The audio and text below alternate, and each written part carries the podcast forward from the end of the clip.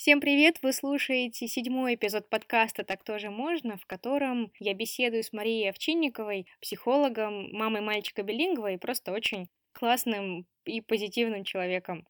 И в этом эпизоде мы говорим о развитии малышей, о билингвизме и о том, какие порой тревоги одолевают мам детей билингвов. Вы слушаете подкаст «Так тоже можно», где мы говорим об отношениях с собой, другими и миром, об отношениях, в которых можно расти. С вами автор подкаста Светлана Джексон, психолог, которая работает с отношениями и помогает собирать из них счастливых журавликов.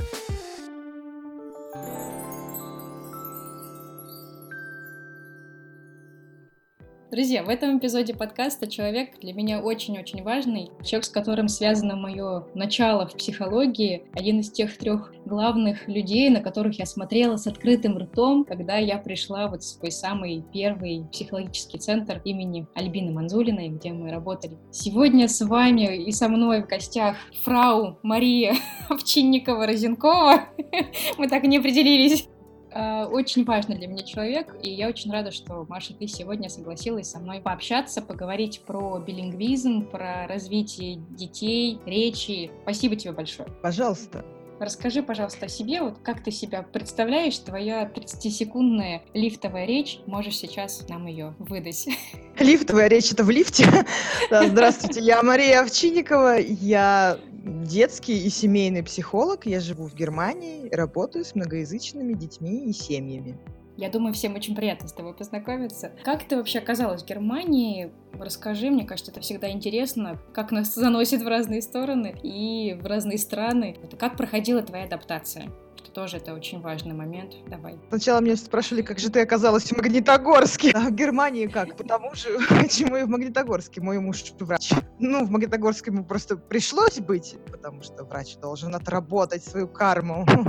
А в Германии, потому что в Германии хорошо быть врачом, а я была в декрете, mm-hmm. растила своего чудо-сына, и пока я его растила, помимо знания психологии, я обрастала знаниями в логопедии, в теории сенсорной интеграции, mm-hmm. и прочих новых экзотических, в нейропсихологии, mm-hmm. да, новых всяких знаниях, они действительно новые. И все это я вот э, соединяла со знаниями о билингвизме, с наблюдениями за многоязычными детьми пока что mm-hmm. здесь, в Германии, mm-hmm. изучение как бы всего поля этого адаптация моя проходила хорошо, потому что я на себя вообще не давила. Я себе не ставила никаких, знаешь, там, смарт-цель, там, через полгода, там, сдать какой-нибудь уровень языка. Нет, ни за что, ни в коем случае. Моя цель была не нахвататься стресса, как бы, и я ее успешно выполнила. То есть я всегда искала что-то для себя хорошее. Я учу немецкий исключительно через попсовые песни. Сначала их долго выбираю, чтобы они в меня легли, там, попсовый мотивчик, там. Вот, и потом я ищу текст, я его перевожу, я его пою, и в меня ложатся фразы целиком. Ну, и я общаюсь с хорошими людьми, вот с соседями у меня просто чудесные отношения. Я просто, в принципе, контактный человек, ты сама знаешь, поэтому выезжала просто на продвинутые коммуникации, и потом к этому постепенно уже добавлялось знание немецкого. Ну, тогда спрошу еще немного про культуру и твой переезд, и пойдем потом уже к малышам и к развитию. Что тебе в немецкой культуре сложнее всего было принять? Может быть, до сих пор есть что-то, что вот прям глаз дергается, как у белки в ледниковом периоде? Нет, кстати, значит, таких mm. у меня сертификатов уже нет. Все-таки в мае будет 4 года, как я здесь, и уже глаз давно не дергается. Да и вообще другая культура. Прям сегодня на тренинге по цифровой гигиене с родителями, местными, русскоязычными, у них разный стаж миграции, мы обсуждали выяснили, что, понимаешь, это в русской культуре выглядит как равнодушие, можно называть это инфантилизм, да, а на самом деле это уважение приватности. Смотри, объясняю хм. ситуацию, например. Общественный транспорт или поезд. Ты заходишь с ребенками, с сумками, с коляской, и на тебя никто не обращает внимания. И ты понимаешь, что в этот, ну, тебе как бы нужна помощь, на тебя никто обращает внимания. Русский менталитет, он в чем? Что как бы автоматически все, все должны подскочить и сказать, там, женщины, садитесь там, давайте я вам помогу. И всячески активно внедряться в твое пространство. А здесь так нет, это не прошито по умолчанию. Может быть, тебе не надо подходить. Если ты попросишь, если ты хотя бы знак дашь как-то, то все сразу же поднимутся, уступят то место, которое ты хотел, скажут, да, да, да, садитесь там. Но только если ты подашь знак, да, и uh-huh. они, на самом деле, немцы готовы разговаривать часами, но на глубине уровня э, погода, природа, кто куда поедет в отпуск. Короче, не глубже. Ну, такой small talk, знакомый. Да, да, исключительно small talk, как бы километрами тянется, ты понимаешь, да? И вот, то есть первая черта, она меня не раздражает, но просто я заметила, что это диаметрально противоположное русскому культурному коду, mm-hmm. да, общение. Русские люди очень ценят вот это неравнодушие и участие, а здесь ценят приватность и ее уважение, и границы приватности, да.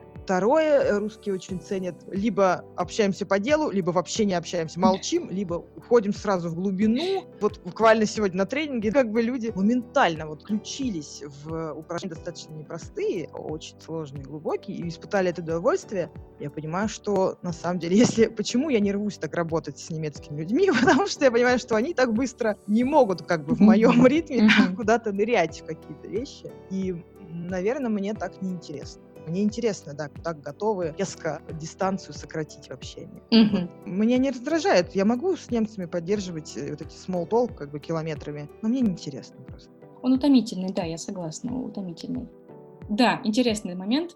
Давай пойдем к малышам и детям, uh-huh. к развитию, потому что ты для меня, собственно, была, мне кажется, человеком, который открыла мне дверь в малышковый мир, мое самое любимое воспоминание с тобой связано, это наш малышковый лагерь и картонные коробки, когда мы напланировали огромную программу детям, мы думали, они сейчас вот это, а потом мы пойдем туда и сюда, и, и порисуем потом, и дети просто на второй день у нас сели в картонные коробки, и мы следующие три дня пятидневки наблюдали за ними, что там они ползают гусеничками. Это тот же лагерь, где мы вот на лесной дороге детям говорили, да, выберите да, да, свой да, камень, да, да. теперь это ваш камень, выберите свою палку, теперь это ваша палка. Ну, а замечательный лагерь, да. Да, да. Он очень такой был ну, вот в малышковом темпе, и для меня он был как раз таким важным осознанием того, что ты можешь планировать все, что хочешь, не планировать, но если ребенок устал, то подключайся в его поток и, и все, и наблюдай за ним в коробке. Вот мне это очень да помогает все, теперь с, с детьми. Да-да-да. Вот так вот. Так что ты была тем человеком, на которого я смотрела, и, конечно, как то работала, и сейчас работаешь с детьми, и для меня это фантастическое, и многому я у тебя училась. Сейчас Спасибо. ты работаешь как психолог э, с детьми и их речевым развитием, поэтому я тебя буду так расспрашивать от лица уже мамы скорее, уже не буду как психолог mm-hmm. тебя сейчас расспрашивать, буду как мама. Мама детей билингвов, у меня их два. Я как мама Мальчик двух и... мальчиков, мальчик и еще мальчик, да. Я вот живу, можно сказать, самым вот главным вопросом. С ним встаю, с ним засыпаю, не могу выкинуть из головы. Mm. Если просто разговаривать на mm-hmm. своем родном языке, у нас в семье два языка, английский и русский, останется ли язык или нужно проводить какую-то дополнительную работу? Ответь мне, пожалуйста, mm-hmm. чтобы я начала спать спокойно в конце концов. Отвечаю. Спи, Света. Язык не сохранится, если ты будешь просто разговаривать с твоими детьми. Поэтому спи, потом говори с ними, потом читай с ними книжки, а потом придумывай им какие-то яркие события в их жизни, которые будут на русском языке. И ты же понимаешь, что яркие события в их жизни это не поездка в Диснейленд, да, а mm-hmm. это вот вы придумали игру с палками, вот типа коробки, да, или найти свой камень, да, то есть ты понимаешь, да, детская игра — это что-то совершенно дурацкое, да, то есть ты должна все найти силы дурачиться, идти за фантазией и на русском языке. То есть закатывать сыновей в одеялко, говорить «колбаска», закатываем, раскатываем. И в этот момент ты им фактически закладываешь идею разноприставочных глаголов, потому что ты говоришь «закатываю», «раскатываю». А они, это на них это записывается на подкорку в их фонематический анализ. Вот, что еще?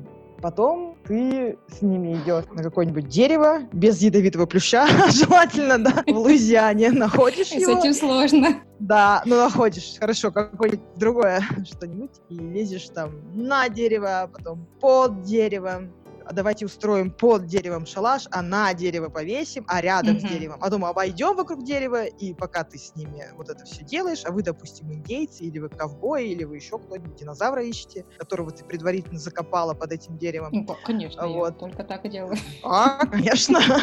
И ты понимаешь, да, и во все это время они изучили уже все предлоги. Да? Вот так это происходит. Ага.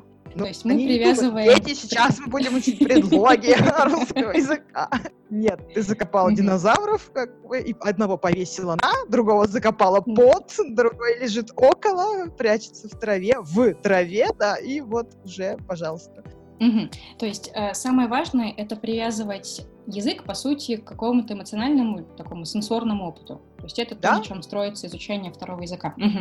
Это взрослый изучает язык, а они тоже могут быть билингвами, могут начать думать на втором Мгм. языке Мгм. и, и владеть ими действительно в равной степени. Один из них, признавая родным, это и есть определение билингвизма. Владение двумя Мгм. языками в равной степени, ну, как бы условно в равной степени, да, при этом, что один язык ты признаешь родным. Так вот, взрослые, когда изучают язык, привязывают его к своему прошлому опыту, а опыт большой, и Мгм. строят связи. А дети еще не имеют столько опыта. Они находятся в своем антогенезе на какой-то его стадии, да, и не могут как бы обойти все предыдущие какие-то стадии. То есть как бы им всегда приходится начинать с базы, да, с какой-то игры, с ощущений, Мгм. Мгм. потом переходить на восприятие, потом переходить уже на мышление и память. Давай объясним про сенсорное вот это развитие, восприятие, потому что я помню твой пост про то, как ты сделала сенсорную дорожку сыну, там прям такой Форт Боярд был, целая полоса препятствий, ты даже, по-моему, видео снимала, как он там проходит. Я и на занятиях это делаю. В группе регулярно в своей, Мгм. которую я веду по русскому языку для многоязычных детей, которым 5-7 лет, ну, от 5 до 7. Мгм. Но сейчас я это делаю, ну, если сыну я делала чисто по фану, чтобы он, ну, зимой устает от одежды, поэтому, чтобы можно было босыми ногами походить получить опыт, это я для него делала дома, вот по фану, причем со свечками, там было все, да, начиная от клавиатуры, массажных Вот-вот-вот, ковриков, я помню, да-да-да. там были и каштаны, и камни, и стекляшки гладкие, и, в общем, все, что было. Все, что Мгм. мечи на стол, мечи, как бы. А на группе своей я уже опять это делаю с привязкой к логопедии и к определенным, ну, к логопедической задаче. Потому что ты просто подбираешь определенный э, род и число предметов. Например, по муке, по воде я иду, да, и Мгм. вот дорожка. Или, допустим, по апельсинам, по лимонам, по арбузам, по что-то еще, что заканчивается на ам. Смотри, да, множественное Ага. число и определенный как бы стереотип речевой, да, речевая форма, и она выстраивается таким образом. Просто она печатывается как импринтинг такой. Когда, ты идешь, она, мгм. они ощущают в этот момент ногами, ощущают фактуру. Э, Если это дорожка из съедобных продуктов, это очень важно, потому что еда — это полимодальная такая вещь, в которой есть какая-то необычная фактура, есть вкус, есть запах. Они чувствуют этот запах, все это вот в тот момент, когда они произносят по лимонам, по апельсинам, по арбузам, оставляет одновременно огромный след, ну как бы вот след в мозгу, электрическая Ага. Да? Ну да. И он да. совмещается в этих зонах с тем, что они произносят. И вот это ам в этих формах так впечатывается намертво, как бы, ну, потому что память связывается эти, то есть прочнее, да, не просто услышал, еще раз услышал и повторил. Это тоненькая связь, да. Вот. А, а это привязывается к нервным, вот, получается, этим К опыту, по сути, к опыту привязывается. коррекции, да. Мгм. И поэтому оно прочнее запоминается, легче вспоминается, потому что это сразу ассоциативная связь. Ну, тебе еще и прикольно, да, ты, блин, идешь по идее, и вот тебе, пожалуйста, эмоциональная Ага. связь, да. Да, скажи, как думаешь, вот такие же методы можно ли применять для изучения языка с ребенком, если ну, не, не было такой иммиграции, и ребенок, например, там, в русскоязычной среде находится в своей среде, вокруг все говорят, например, по-русски. Мгм. Если хочется, вот, чтобы ребенок изучал, погружался в другой язык. Англомам спрашиваешь, которые учат английскому в России? Или Да, да, да, да. Если, например, не было переезда, если это не для семей не в эмиграции, как включать второй язык? Тоже ли такие способы подходят? Смотри, тут получается много-много разных опытов, Мгм. ну, потому что по лимону ты уйдешь, это отдельный опыт, а по апельсину уже другой. Опытов выстроить, чтобы это было ну, в этих речевых стереотипах. Это, получается, тот, кто это делает, должен настолько хорошо знать английский язык, человек, который это задумал, сделать цензорно-интегративное занятие по английскому языку, может вот настолько глубоко войти в фонетику и в грамматику языка, чтобы вычленить однородные формы для вот запечатления, то окей, вперед. Угу. Если нет, тогда аутсорс. Ну, в принципе, если, если ребенку весело, это, конечно, поможет в любом случае занятию. Но это не будет настолько эффективно, как вот если это выстроено с точки зрения лингвистики, лингвистических форм. Потому что вот это вот окончания или предлоги, или разноприставочные глаголы — это лингвистические какие-то вот стереотипы или формируются прототипы речевые, mm-hmm. понимаешь? Да, понимаю. Если это вот не связывается... Ну... То есть должна быть логика, логика, не просто набросал апельсинов и лимонов и... Нет, да, так не работает. Ну, в смысле, работает, но эффективно ты просто... Понимаешь, это же очень затратная вещь по организации тебя заставляет эмоционально mm-hmm. включаться, mm-hmm. а потом еще все это убирать, как бы. Поэтому ты должна быть очень уверен в том, что ты делаешь, да. Поэтому для начинающих лучше проводите сенсорно-интерактивные занятия языком в ванне. Пусть все они будут в ванне. Да, но если на русском языке я легко могу придумать, э, допустим, берете фигурки животных э, все женского рода, коза, лиса, то есть акула и еще кто-нибудь, и вот бросаете их в ванну, выключаете свет в ней и с фонариком светите. То на лису, на козу, на акулу, mm-hmm. такие, да, темнота, ребенок oh. в воде, и ты светишь на фигурку животного, да он запомнит на всю жизнь, как бы, что коза козу, лиса лису, как бы. Ну, как это сделать по-английски? Ну, как бы, что это должно быть конкретно, да? Это же... Ну, ну там и другая, да, другая же структура языка, там совсем по-другому, да, да, да, надо понимать, как это работает. Согласна, поняла Я, тебя. например, пока не знаю, как это сделать, ни на английском, uh-huh. ни на немецком, поэтому я пока и нет. Да. Uh-huh. Ну, uh-huh. И, периодически у меня какие-то разовые озарения случаются, если я встречаю какой-то уже структурированный материал, ну, типа Lake Shores, вот эти, или uh-huh. Learning Tours, у них есть хорошие какие-то. Или какие-то ресурсы у преподавателей английских на самом деле очень много. Ты знаешь, что Gift of Curiosity супер сайт вообще там. Mm-hmm. там 100 способов изучить алфавит. Вот просто шикарный. Это все. У меня вопрос, пока ты рассказывала, появился. Вот смотри, в моей семье mm-hmm. я единственный mm-hmm. носитель русского языка. Самая большая проблема, я говорю, Степа, мой старший сын, я говорю, я готова. И Степа говорит, мама, я готова. Я говорю, не, Степа, ты говори, я готов. Ну да, мам, я готова. Мы очень долго играли с этой игрой, когда я говорю, Степа, мама говорит, я готова. Папа говорит, я готов. Тима говорит, это младший брат, я готов. Ты говоришь, я готов. Степа, ты готов? Да, мама, я готова. Можно ли с этим что-то делать? Не знаю, насколько Слушай, слушателей есть ну, похожая ситуация, но вот если ты один носитель я, своего Я тебе уверяю, у слушателей есть такая ситуация, я эту ситуацию встречаю в моей группе, вот в этой, которую я веду, в группе два мальчика и три девочки, и все как бы, если девочек больше на одну, то они уже тоже готовы, и все. Понимаешь, в чем дело? На самом деле я, к сожалению, не знаю более эффективного инструмента, как организовать группу детей в разной степени язычности, чтобы они имитировали друг за другом.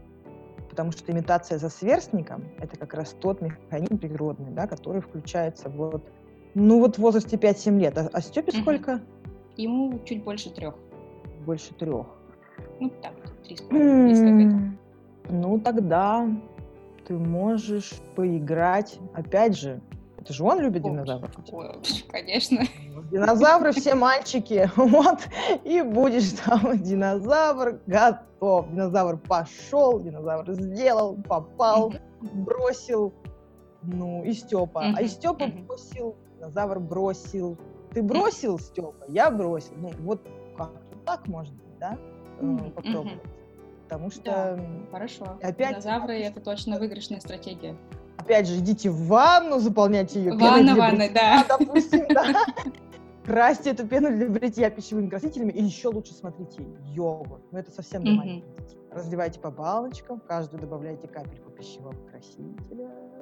Сажаете ребенка в ванну, даже самого маленького, и он ест йогурт и красит, изучает цвета, красит себя, чувствует э, приятную тактильную стимуляцию, размазывая йогурт по себе, ухаживает за своей кожей. Да-да-да. Греческий, да. В семье дерматологов уход за кожей — это очень важно. Одни плюсы, да, это для твоего младшего сына, да, Да. А старшему, ну вот, э, да, соберите каких-нибудь мужских персонажей и, и каждому выдать действие, да, то есть это глагольный тренинг, глагольный фонетический тренинг, то есть каждый что-то, ну вот ты говоришь, допустим, то, вот у меня есть фигурки Бэтмена и Капитана Америки, у меня не реально есть. Капитан Америка, ешь, ты съел, Капитан Америка говорит, я съел. ну, допустим, да. Или стреляй. Выстрелил? Выстрелил. А ты, Степа, выстрелил? Я выстрелил. Ну, хорошо, он тебе не такой агрессивный, как мой, да? Пусть будут динозавры, там, исследования арктических джунглей, вот, разведывание каких-нибудь развалин. Вот. Да, ну, это, ты это поняла, да? Неважно, да, кто и что, но ты даешь этим мужским персонажам или животным э, действия и проговариваешь в единственном числе. Настоящее mm-hmm. время, настоящее, прошедшее. И переспрашиваешь. Mm-hmm. Вот и все. Угу. Но ты понимаешь, Хорошо. что это за один да. раз как бы не да, будет результата? я поняла, это, это работает. Раз 40 поиграешь, может потом, может потом мне сказать, да, получилось или нет. Ладно, расскажу, отчитаюсь тебе. Пока я готовилась к нашей беседе, вспомнила, как мой старший сын Степа, он какой-то момент был очень, стал творческим в отношении языка, он гордился, что и по-английски знает, и по-русски. Потом он стал придумывать слова и стал говорить такой, мама, я знаю по-английски, это будет strawberry. Я говорю, ну да. А по-русски кубика. Я говорю, ну клубника, да. Говорит, а теперь я еще и по-испански знаю, потому что у нас няня говорит, она тоже mm-hmm. билинг свой, вот, американско-испанский. Она с ним порой говорит по-испански. Говорит, так я знаю по-испански, по-испански будет cranberry. Я посмеялась, потому что по- э, это по-английски клюква, то есть он там намешал немного, но вот ему стало очень интересно, что он говорит на трех языках. А, стал много mm-hmm. фантазировать, расспрашивать, как, а вот это по-английски, а по-русски вот это как? Я говорю, а по-русски вот так вот будет. То есть мы очень много стали говорить про разные звучания слов, а потом все внезапно пропало. Я не смогла отследить. Может быть, садик более интенсивно начался, mm-hmm. может быть, он как-то вот с воспитательницей больше сдружился, но вот все, русский не хочет, и говорит, нет, мама, давай по-английски говорить.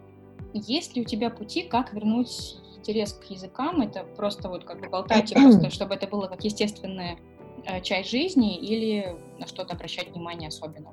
в какой-то момент эта стадия всегда есть. Ну, по моим наблюдениям, uh-huh. вот этого исследования языка, аналитического к нему отношения именно у билингвов, потому что для них это реальность, да, что они слишком uh-huh. рано понимают, что все говорят на разных языках. Они какое-то время на нем зависают. Слушай, э, стремление сохранить, чтобы они все продолжали вокруг этого факта как бы как-то ходить, наверное, нет. На этот вопрос я могу тебе ответить, что когда вот он просто ну, бесконтрольно тыкает, допустим, ролики в Ютубе, вот у mm-hmm. тебя на разных языках выскакивает. Вот мне почему-то у нас вообще на всех. ну, то есть, допустим, он посмотрел ролик про какую-то игрушку, mm-hmm. Лего, Лего Сити, допустим, да, какие-то мультики про Лего Сити. То есть сначала он был на неожиданно испанский. Я так выучила название цветов на испанском. Аварильо. ну, вот это все, что я помню. То есть я как бы комментирую просто это французский, это турецкий, mm-hmm. а это корейский, это, кажется, чешский. То есть, ну, почему-то вот ты живешь в Европе, то YouTube тебе подкидывает сразу вообще всю палитру языков. А, ну, потому что, ну, получается, географически тут все как бы очень близко, тебе могут и ну, да, сербский, болгарский. Свои процессы у Ютуба. Французском, да. Ага. То есть и вот, может быть, да, в Европе это ощущается, наверное, по-другому, потому что когда ребенок идет в садик, я согласна с тобой, что тут он начинает ощущать на себе государственное отношение к билингвизму. Mm-hmm. Насколько оно лояльно в обществе.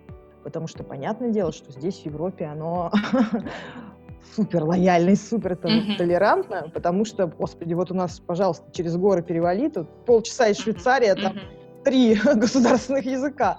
И, и вообще в Мюнхене живет, по-моему, больше приезжих, чем коренных людей. Mm-hmm. А про Берлин я вообще молчу. Там, по-моему, там ну, просто огромные диаспоры. Там есть чеченская огромная диаспора. Не говоря уже о том, что в каждом немецком городе есть турецкий какой-то квартал. Вот. То есть турецкий это первый язык домашний из, из других. Uh-huh. Потом русский второй. Ну, еще много других. Румынский, допустим, и арабский, там, фарси или пуш, пуштун. То есть там uh-huh. те, которые приезжают из Афганистана, у них тоже разные языки. Ну так вот, а, раз, когда ребенок идет в садик и начинает ощущать uh-huh. себя вот, общественный фон, то тут только остается несчастной маме русскоязычной вообще поднять свой флаг еще выше. Ведь понимаешь, в английской речи твой язык, Света, это heritage language, то есть это mm-hmm. наследие, которое mm-hmm. ты несешь, даешь и переносешь, это драгоценность, mm-hmm. это дар. И Чувствую, как я подняла сейчас над уровнем своего пола в кабинете. И вот ты заходишь, вплываешь в детский сад, переодевать своих детей там или что, и говоришь с ним на русском красивым голосом. Пусть все слушают, как это прекрасно звучит. Давай пойдем к следующему вопросу. А, Давай. Он логично сюда перетекает, а я как раз недавно обнаружила такой момент. Дома я говорю с детьми по-русски, в присутствии друзей, знакомых, на улице, в магазине я говорю по-английски. Ну, мне почему-то кажется, что говорить на другом языке, то есть на русском в присутствии англоговорящих будет неприлично. То есть в моем сознании это правило хорошего тона говорить на языке, на котором говорят окружающие. Mm-hmm. И недавно я задумалась, окей, мои дети будут думать, что говорить по-русски это неприлично. Они увидят других, допустим, каких-то людей, которые говорят, у нас здесь испанский второй язык популярный, по-испански, и будет считать, что это невежливо и некрасиво, и скажет им, например, об этом. И тут я зависла и думаю, а как же выйти из этой ситуации, когда есть необходимость почему-то, и есть такое представление, что этот язык это неприлично говорить на другом языке. Вот, и как раз недавно была история про в каком-то американском университете, вот буквально недавно, глава университета написала большое письмо адресованы студентам, которые говорят по-китайски, ну и серии «Не говорите по-китайски, нас это бесит». Они между собой там ну, на переменах сидели в кафетерии и болтали. Поднялась такая шумиха, в итоге она или он, я не помню, в общем, тут управляющий снял с себя полномочия, принес публичные извинения, сказал все, была там ни права, ни прав, но в этом смысле очень похожая история. Люди говорят на китайском, мы англоговорящие, мы американцы, нам это не непривычно, мы не понимаем, что происходит, Угу. У нас слишком много тревоги, не говорите по-китайски. То есть есть установка говорить ну, на языке, который не понимают, невежливо. И это часто. Я сразу вспомнила, даже на как у нас... университета. Да. Да, в СПБГУ а на факультете психологии у, меня, у меня в группе было сначала четверо китайцев, потом их осталось трое. Да? вот. Араб тоже слился из нашей группы. Слушай, и вот у нас никто им ничего не говорил. Ну, во-первых, потому что они просто не могли сначала говорить на русском первые годы. Но, ты знаешь, все просто вот коммуницировали с ними невербально, и э, вот как-то чувствовалось, что это было важнее. Понимаешь? То есть, получается, в России, в Российском университете толерантность к языкам большая, и это наследие, наследие СССР и дружбы народов. Угу. И эта идея, она живет. Вот, и она живет в нашем русскоязычном сознании. Так вот же, подними ее, добавь к тому знамени. Вот это будет Сейчас я расставлю свои знамена. Да, да. Под знаменами стоим мы. На самом деле, ты же понимаешь, что ответ такой же. Heritage language. Это да, мне нравится, мне нравится. Но смотри, тут другое. Я тебе отвечу историю на историю. Я Давай. встречаю вот такой внутренний диалог мам, которые в своей семье, единственные, кто говорит на русском, говорит, а я как же, я же своя или я чужая, я же хочу быть своей для них. Почему? Откуда берется эта дихотомия? То есть, чтобы быть своей, надо говорить на языке среды. Почему? А почему mm. ты не можешь быть своей, когда ты говоришь на своем языке? И мы опять приходим к отношению к себе и от, mm-hmm. ощущению ценности себя как женщины, как мамы, как блин, человека, в конце концов, да? Потому что мой язык — это, ну, это и есть как бы я. я это... Да, часть моей идентичности, да, я с тобой согласна. Да. Угу. Поэтому внутри семьи это вот насколько ты вот ты себя ценишь, и ты вот, э, вот эту всю ценность всем передаешь как дар, да?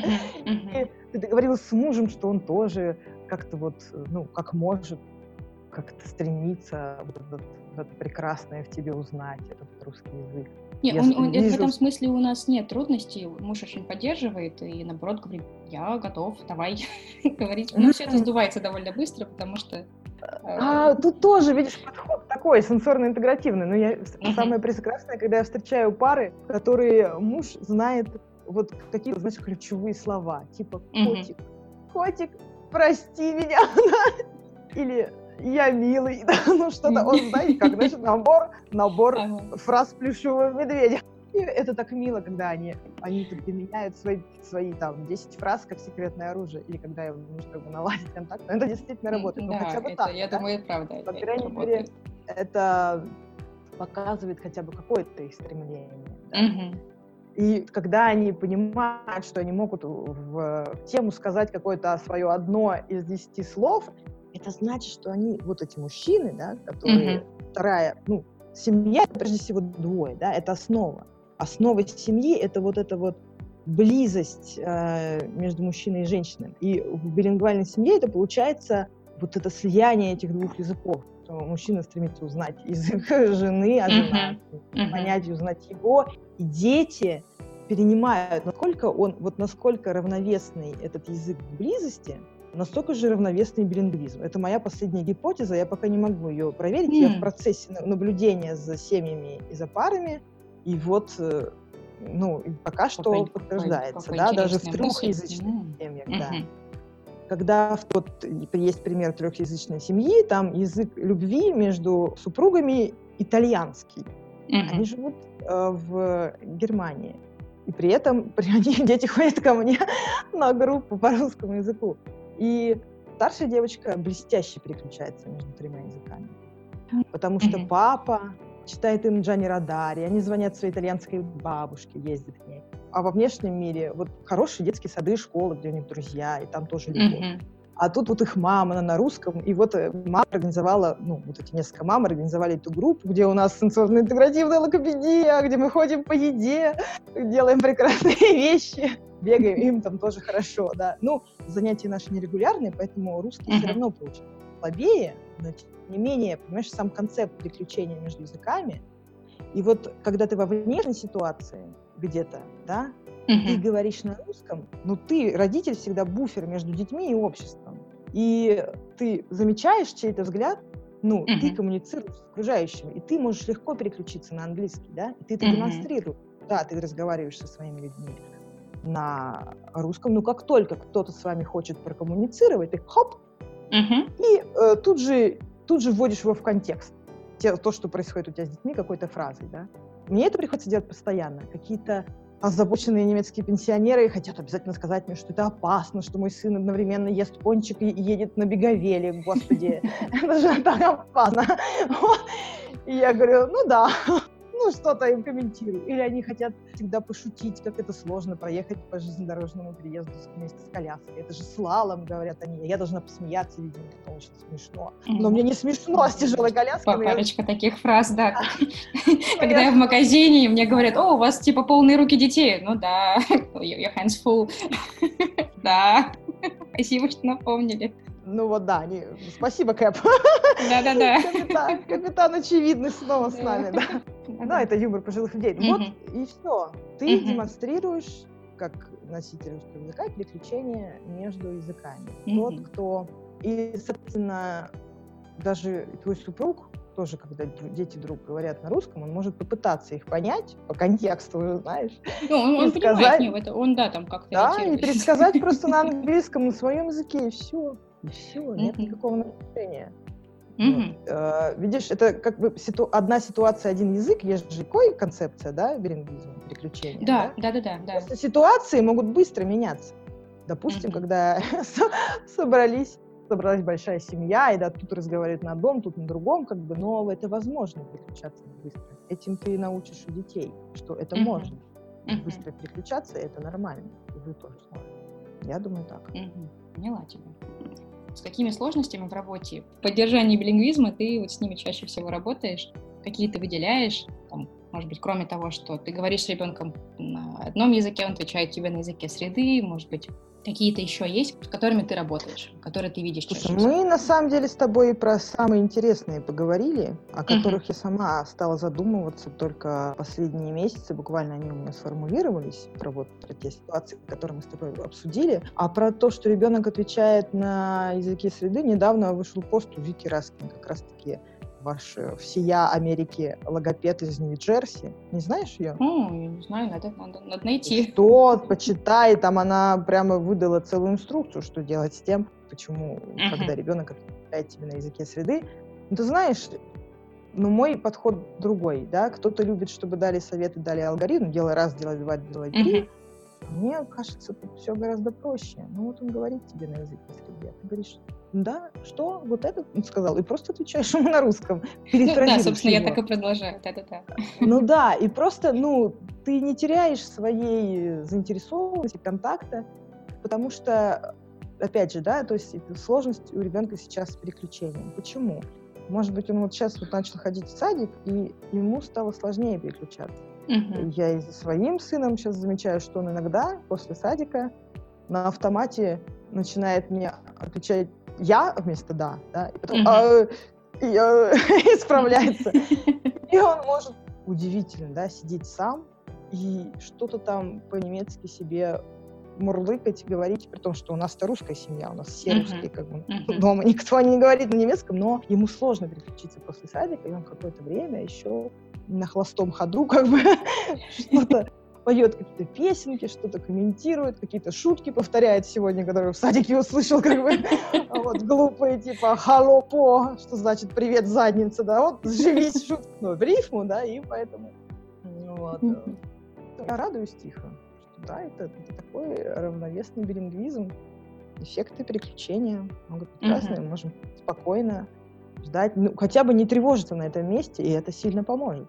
Ну да, да, тревога родителей, она всегда Потому что усложняет. я тебе хочу конечно. еще одну вещь. Вот, вот есть большие... Э, в Германии много организаций русскоязычных, ну, потому что очень много русских. Мне кажется, в одном mm-hmm. Мюнхене их не менее 10 тысяч как бы, русских людей. И в каждом даже маленьком городе есть. Кроме моего. Ха-ха-ха. Вот. И а, я заметила, что когда дети а, собираются, допустим, идут, едут в какой-то город на прогулку или на квест, они могут между собой говорить на немецком, потому что это им привычно, потому что mm-hmm. их ситуация разговора со сверстником — это разговор на немецком, поэтому у них и вот этих дразнилок, и каких-то словечек, и шуток, и тем мало на русском. Но откуда им взять? И в этот момент некоторые педагоги, сопровождающие, говорят, нет-нет-нет, он, мы говорим тут по-русски, у нас государственный язык нашей поездки русский. И в этот момент мне хочется ударить их. Мне кажется, я представляю твое лицо в этот момент. Я, я его знаю. Ты знаешь, да. Вот. Или заклеить ему рот, или сказать, ну, ребята, команд, ну что, mm-hmm. просто, ну, просто послушай, про что они говорят, ну, с интересом побудь с ними, просто найди эти слова, которые они сейчас говорят на русском. А, это по-русски вот так. И все. Угу. И все, не надо больше ничего. Изи, изи. Итог нашей беседы. Relax, take it easy. Я хотела спеть эту песню, но я не вытяну эту ноту. Ну вот, Оставила это тебе. Для тебя. Скажи мне, есть ли у тебя какой-нибудь подарок для слушателей этого подкаста? Может быть, у тебя есть чем поделиться, вот, чтобы они сразу пришли. И в этот и... момент мы оказываемся на шоу Дудя. Подарок для наших слушателей будет тест, который я переработала по определению у своего ребенка ведущего типа информации. Аудиал, визуал или кинестетик. Это очень поможет вам для определения, э, как бы это определение ведущего типа информации нужно для того, чтобы выстроить стратегию обучения. Именно когда вы стараетесь ребенка чему-то научить и дать ему какую-то новую информацию. Эта информация mm-hmm. должна быть подана в том виде, в котором она будет заходить в его голову в первую очередь. Но описывать я могу это очень долго, легче вам будет посмотреть видео в моем аккаунте в Инстаграме, которое я еще не записала, а собираюсь записывать в ближайшие несколько месяцев. Вот. Это будет новый цикл. Тест вы сможете найти на сайте, если вы слушаете сайта, то вы видите, если вы слушаете через Apple подкаст или Google подкасты, то идите ко мне на сайт psyorigami.com, и там вы как раз можете найти тот тест. Я сама уже готова его проходить. Мне интересно, кто у меня дети. Я чего-то о них не знаю. Может быть, я что-то упустила. Ну, дорогие слушатели, я хочу вас только предупредить. Э, к сожалению, любая психодиагностика — это очень неточная штука, и э, хорошо она работает, не знаю, к сожалению или к счастью, только в сочетании с консультацией психолога. Ну, угу. вот, к сожалению, потому что вы же понимаете, любой тест, любой опросник — это всего лишь набор вопросов. Ну, ну, это правильные вопросы, да, над которыми вам стоит подумать, чтобы вы что-то заметили. Но mm-hmm. сделать из этого какой-то железобетонный вывод было бы неправильно для вас, да. Но очертить какое-то поле новых знаний о вашем ребенке, новых наблюдений, нового способа наблюдения, что очень важно. Угу. Скажи, можно ли тебя как-то найти? Э, можно ли к тебе обратиться за консультацией? Где тебя искать? Обратиться можно. Найти меня можно в Facebook и в Instagram. Название аккаунта немецкое, поэтому вам, скорее всего, придется посмотреть все это на сайте, как это пишется. Хорошо, ссылку поставим. Это по-немецки, и по-английски я даже не, не решусь вам это произнести, потому что это непроизносимо по-английски. Вот. Это обозначает многоязычный ребенок, по-немецки. И, ну, думаю, нажать на ссылочку все смогут. И mm-hmm. в, э, в аккаунте в Фейсбуке есть даже кнопочка на WhatsApp, где вы можете мне прям взять и написать свой вопрос. Есть сайт, на котором я зарегистрирована как психолог, там тоже можно записывать консультации по скайпу, да, я тоже могу это сделать. Или в WhatsApp. Давай напоследок, есть ли у тебя какое-то пожелание слушателям подкаста, так тоже можно, что бы ты сказала напоследок, может быть, таким же мамам, как я, вот, может быть, что-нибудь, или как ты, или просто, просто угу. людям, которые слушают? Женщины, цените себя, берегите себя и копите силы на то, чтобы дурачиться с вашими детьми. Ни о чем не думать и не заботиться. Радоваться и пускаться во всяческие с вашими детьми авантюры. Классно. Мне нравится. Да. Помните, Изи, наша этот, красная нить этого подкаста. Чуть-чуть проще, легче. И, и семейный быт весь тоже будет легче да. Спасибо тебе.